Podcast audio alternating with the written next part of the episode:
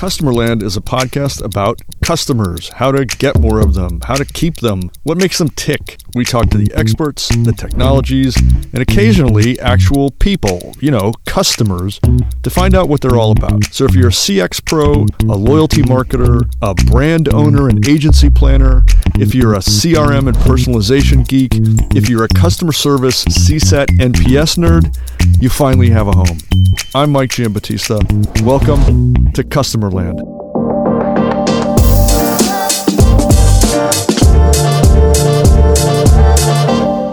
Nicole Kyle is managing partner of CMP and co founder of CMP Research. Nicole, thanks so much for joining me.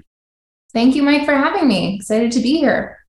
Of course. We have a lot to talk about. Um, I know that you've just released some research, which we'll dig into in a minute. But if maybe if you would just tell us a little bit about CMP and specifically CMP research, just to add context to what we will be talking about. Sure, sure. So, customer management practice is the leading events, research, and community organization for customer executives. So when I say customer executives, we really run the gambit from customer contact leaders, customer service, and CX professionals and executives. Uh, customer management practice, you or some of your listeners might be familiar with our leading event, Customer Contact Week. Uh, that's one of our flagship brands in our events vertical. Uh, but CMP overall has three divisions events, as I mentioned, digital, which is our free online community based uh, portal and organization, and then research, which is the division I head up. So CMP research specifically is all about crowdsourcing from our customer contact community insight and information that is independent, vendor agnostic, and really information that helps executives address their most urgent challenges. So we always like to say CMP research sits at the intersection of the future of work and customer contact because that's where a lot of the uncertainty is right now. Um, but that's that's what we do and, and who we are. So the only thing that bothers me about what you just said is that this is our first time connecting. It seems like we should have been talking a long, long time ago. I agree. Considering the overlap between you know what we cover and what you guys actually do. So um, your your recently released white paper covered, uh, in my words, uh, executive expectations on how they will be investing themselves and their resources into customer engagement, customer experience initiatives uh, and near term. So I don't want to give away the, the findings. I'd much rather hear you elaborate on them. But um, maybe we can just take it from the top. And I, am going off of some notes here. Um, number one, and I'll, I'll, just kind of throw this out to you. Uh, and I believe these were prioritized from your research. Um, creating a frictionless customer experience and retaining talent are the top most urgent priorities for customer contact leaders. Kind of not that surprising in itself because you know customers are kind of the center of the universe here. Mm-hmm. Um, but that's probably a change in priorities for a lot of people. Yes, no, you're absolutely right. It was really interesting doing the analysis this year. And for a little bit of context, we do this initiative and this analysis every year. And we ask on a one to two year time horizon. So, those priorities you mentioned, creating a frictionless experience and retaining talent, that's what our you know executive base said you know those are the top two things most important and most difficult for me to get right uh, in the next two years. Uh, last year when we did this initiative hiring talent was number one and retaining talent was number two. So i think what that is a testament to is there's been a lot of changes in the labor market in the last two or three years there's also changes in our current economic climate that's you know maybe made hiring less of an issue um, but that talent retention piece is still super top of mind. So, yeah, we always talk about like the two sides of the customer coin it's the CX and it's the agent X or employee experience. And those two things obviously reinforce each other. So, we weren't completely surprised to see those come up as the top two. But it was really telling to see frictionless CX, you know, outpace the more agent related things as we look into 2023 and 2024. That that actually really is interesting. I've spoken to a number of people who operate in the CX world, CX EX world, yes. and um, and they're saying the same thing, coming at it from different angles. Mm-hmm. I mean, yes, they're they're inextricably intertwined, mm-hmm. uh, but the priorities and kind of the the ways that these various companies are weighting those those efforts are a little different. Really interesting. Can you can you talk a little bit? I don't know if the research got into this at all. Mm-hmm. How uh, companies and these executives are, are, planning to invest there? I mean, what are their tactical, you know, uh, pathways? Yeah, for for sure. So it was it was so interesting because that top priority that, that you just cited of creating a frictionless customer experience, like that's how we wrote it. But we also realized that is kind of like the ultimate goal, like the highest altitude goal for any customer leader. So when we looked through the list of other priorities and challenges we asked about, so things like managing technology transitions, reducing employee burnout, um, improving the self-service experience. That those are all like sub-drivers, I would say, to an extent of either that frictionless CX or retaining your talent and offering a better employee experience. So as we went down that list and went down the priority list, managing technology transitions is number three.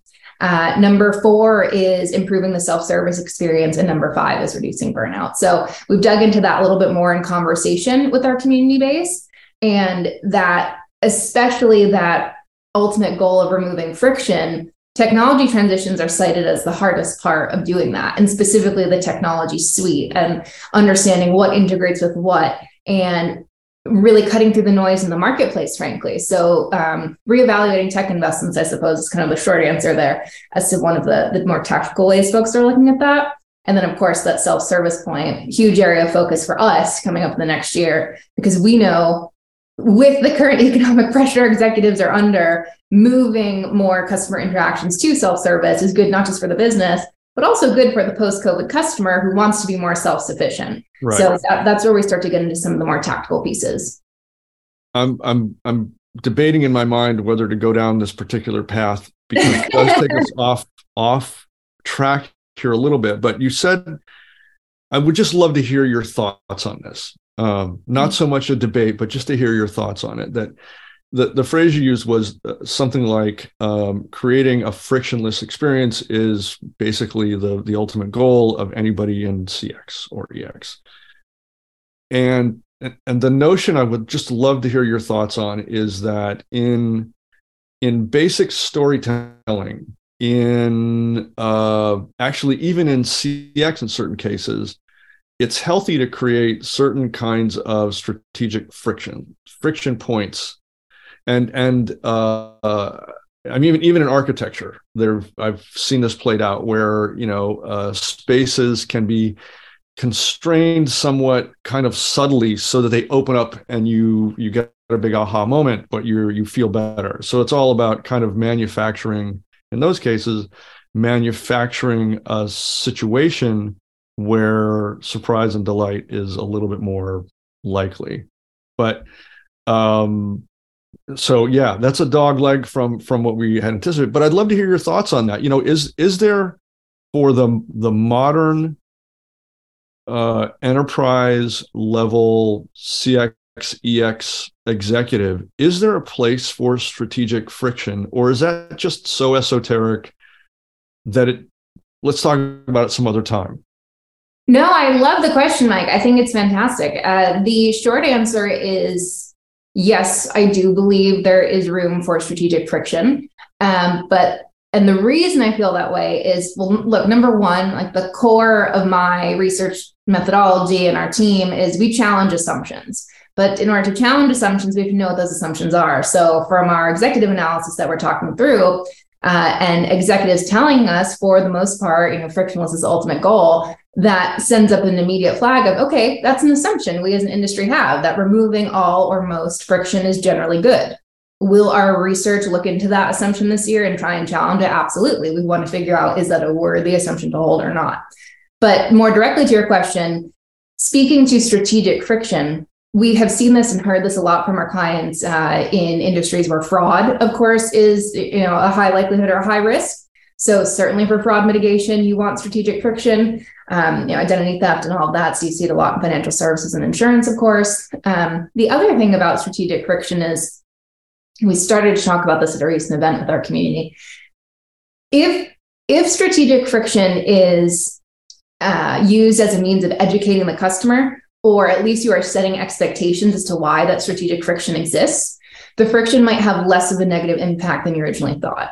So, sort of coming back to the fraud example, if in my self-service portal uh, someone is trying to replace their credit card like super oversimplified example um, and they have to go through six steps of identity verification and uh, they'd otherwise be pretty frustrated in this even though they're doing it themselves putting in little lines of you know why why are we asking you this? And then having an education moment of fraud rates have been increasing in industry in the last couple of years from x to y um, adding an additional layer of verification helps us mitigate that um, that might be friction, but it's less of a harmful friction and less emotional because you've educated the customers why it's happening. So I don't have the perfect answer yet, but certainly something we want to explore as we look into a what are customer expectations around their self-service experience and around friction now how much will they tolerate how much will they not is it more or less than it was two years ago three years ago and secondly uh, how do we then like actually operationalize that and put that into place? So yeah, it's a fantastic question.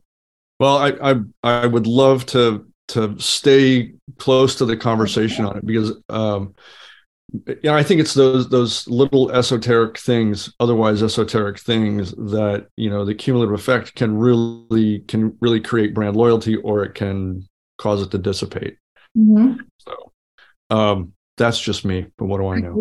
Uh, I want to take a quick break from the conversation to tell you about one of our sponsors. What could you achieve if you knew what your customers expected ahead of time? What if you could know what customers expect by category and by brand 12 to 18 months ahead of traditional brand tracking methods? And what if you could know exactly where to adjust and where to spend in order to derive the most benefit every time? A customer expectation audit allows you to identify areas that require strategic reinforcement, as well as pinpoint which values will contribute most to an emotional bond with your brand and optimize accordingly. Customerland has partnered with BrandKeys, the world's oldest loyalty focused consumer research firm, to bring real world customer expectation audits to brands, brand managers, and to CX practitioners everywhere. Want to know where your brand stands and exactly what to do about it? Go to expectationaudit.com. That's expectationaudit.com and download a sample audit today.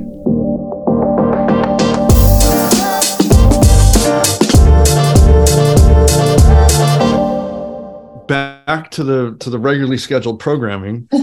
um, yeah, one of your points here, and you mentioned it earlier, was managing technology transitions is the third most urgent priority. Uh, the tech suite is the biggest obstacle for creating a frictionless CX.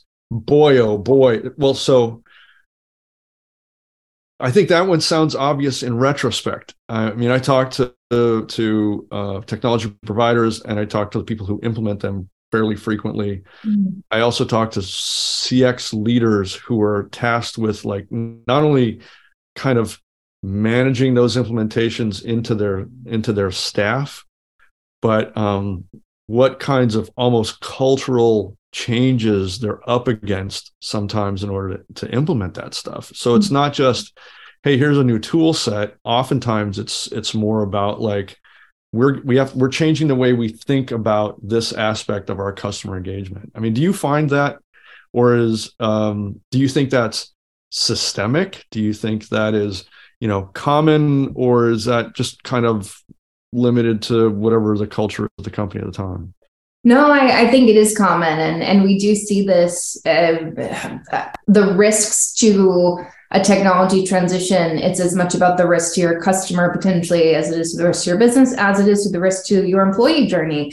Uh, it's really been interesting for us to see how all of these urgent priorities we identified through the study, how they relate together. And one of the things is one of the core reasons for employee burnout, agent burnout in the contact center is proliferation of tools and switching those tools so frequently. So you've got, you know, managing technology transitions is hard and mitigating agent burnout is hard but unfortunately one of those things is contributing to the other. Right. so it makes it doubly hard. Um, so that's been really a, a takeaway observation for us. Um, and then the other thing i'd say is as we know and understandably like tech moves fast and in some ways the solutions may be moving faster than our use cases or our, our readiness, our tech readiness as an organization. Uh, so that's another thing we're, we're trying to, to help executives kind of combat. So you just opened up another another whole hornet's nest of stuff here. Um, but you know, tech does move fast, and we've seen that. I'm just call it the past what 90 days, 120 days with uh, generative AI and ChatGPT and its successors, and the fact that the the entire business world is either incredibly excited or incredibly anxious about what that means. And and i don't think i don't think cx or ex are immune to that. I mean i've you see it all over the place but what's your view on it? I mean you know is it a is it a well what is your view on chat gpt and generative ai and the variants and and how that can help now and what that might mean for the future of of cx ex yes yes so gosh, my view on generative AI has a lot of dimensions, uh, but the dimension most relevant to, to CX is certainly, I think it's going to help us as an industry.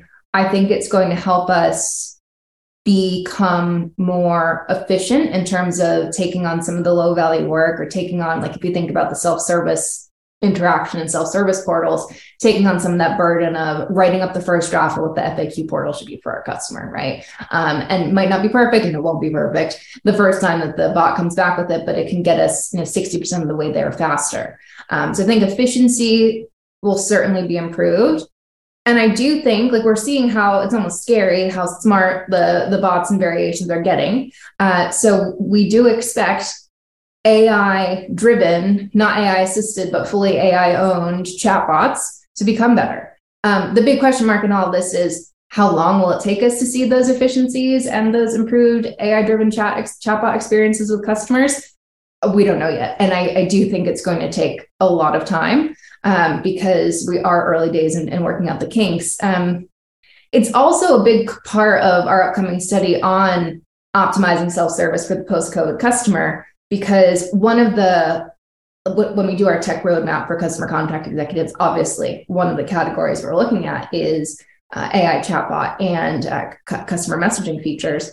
So we're taking that category, and as part of the research we're doing between now and August 1st, uh, we're hoping to build a framework of investment criteria for these emerging generative AI solutions. So I don't have that yet. it's certainly a tall order, uh, but we're working on it because our, our clients and CX leaders, customer contact leaders are asking for it uh, because it is a bit of a wild, wild west right now. It, it really is. I'll, I'll, just tell you anecdotally, like, um, in fact, I was talking to a guy who runs the AI division of another CX technology provider. And like his, his full-time job is just to think about how we can leverage AI on behalf of our clients. And um, you know, in in his view, I'm paraphrasing badly here, but in his view, um, first of all, there's nothing scary about it. You know, there's a lot of panic out there, and and and, and even research that's predicting doom and gloom about you know job loss, et cetera. But he's like, look, as far as I can see, the, the extent of of his of his what's on his horizon personally is super hopeful in that it it makes the as you said the the lower level tasks much more efficient mm-hmm. so you know do you frame it as well the people who were performing those tasks are now out of a job probably not i mean it's probably making their lives much easier and they can be deployed to something else which is more strategically important mm-hmm. the other mm-hmm. way he put it he said look you know even if they replace me and my job and the only thing left for me to do is to go sit around on a beach while it does my job for me it's like that's really not that bad which you know appreciate that perspective right now yes certainly it's it is such a exciting opportunity for innovation and i think you know I, would also be remiss to say as we've seen with a lot of technology algorithms for example like there has been but when those move too quickly and are built too fast, a lot of bias can be built into them, and that just perpetuates a lot of issues in terms of uh, either employee experience and or customer experience and how our customers are dealt with or how our employees are approached. And I think one of the reasons I, I kind of hope as an industry, and look, I'm not squarely in tech, I'm in customer contact and CX, but I hope as an industry, tech maybe slows down or experiments a little bit more um, now is so that those same mistakes don't necessarily repeat themselves. Um, because I think the power of generative AI is huge. Uh, and just making sure that we build it in a diverse way that represents diverse customers and diverse employees is going to be very important and i don't have the answers there but uh, I, and i also think as executives being patient for that reason will serve us well in the long term if, if that makes sense in terms of adoption. It, it, makes sense to me and i think you're echoing the sentiment of an awful lot of people. There was a there's a, a, a petition if you will that's being signed by executives all over the world saying please slow down and for all those same reasons you know it's it makes sense just mm-hmm. to think right now Yes. I agree with you more. But those are the kinds of things I have I have way too many baseless opinions on and uh, they probably need some foundation or to be tossed out and you guys are actually addressing that. So um, we'll have a research interview with you for sure, Mike. I definitely want to pick your brain. I'm so honored. Thank you. No, well, you're not going to get anything but baseless opinion. I'll just tell you right now. So anyway, well, Nicole, I really appreciate this. I, this is this is great fun to talk about this. It is uh, you and I both understand, I think, intuitively that this is the this is the center of the universe that all business revolves around. I don't think I'm overstating that, and um, wish everybody understood and had the same perspective. But um, I'm not kidding. If you're open to reconnecting in a couple of months or whenever your next research is released, um, I mean, I personally am fascinated by it and, and, obviously can talk about it all day long. But um, more importantly, our readers and listeners love this stuff because it's important to their businesses too. So um, thanks a million. Thank you.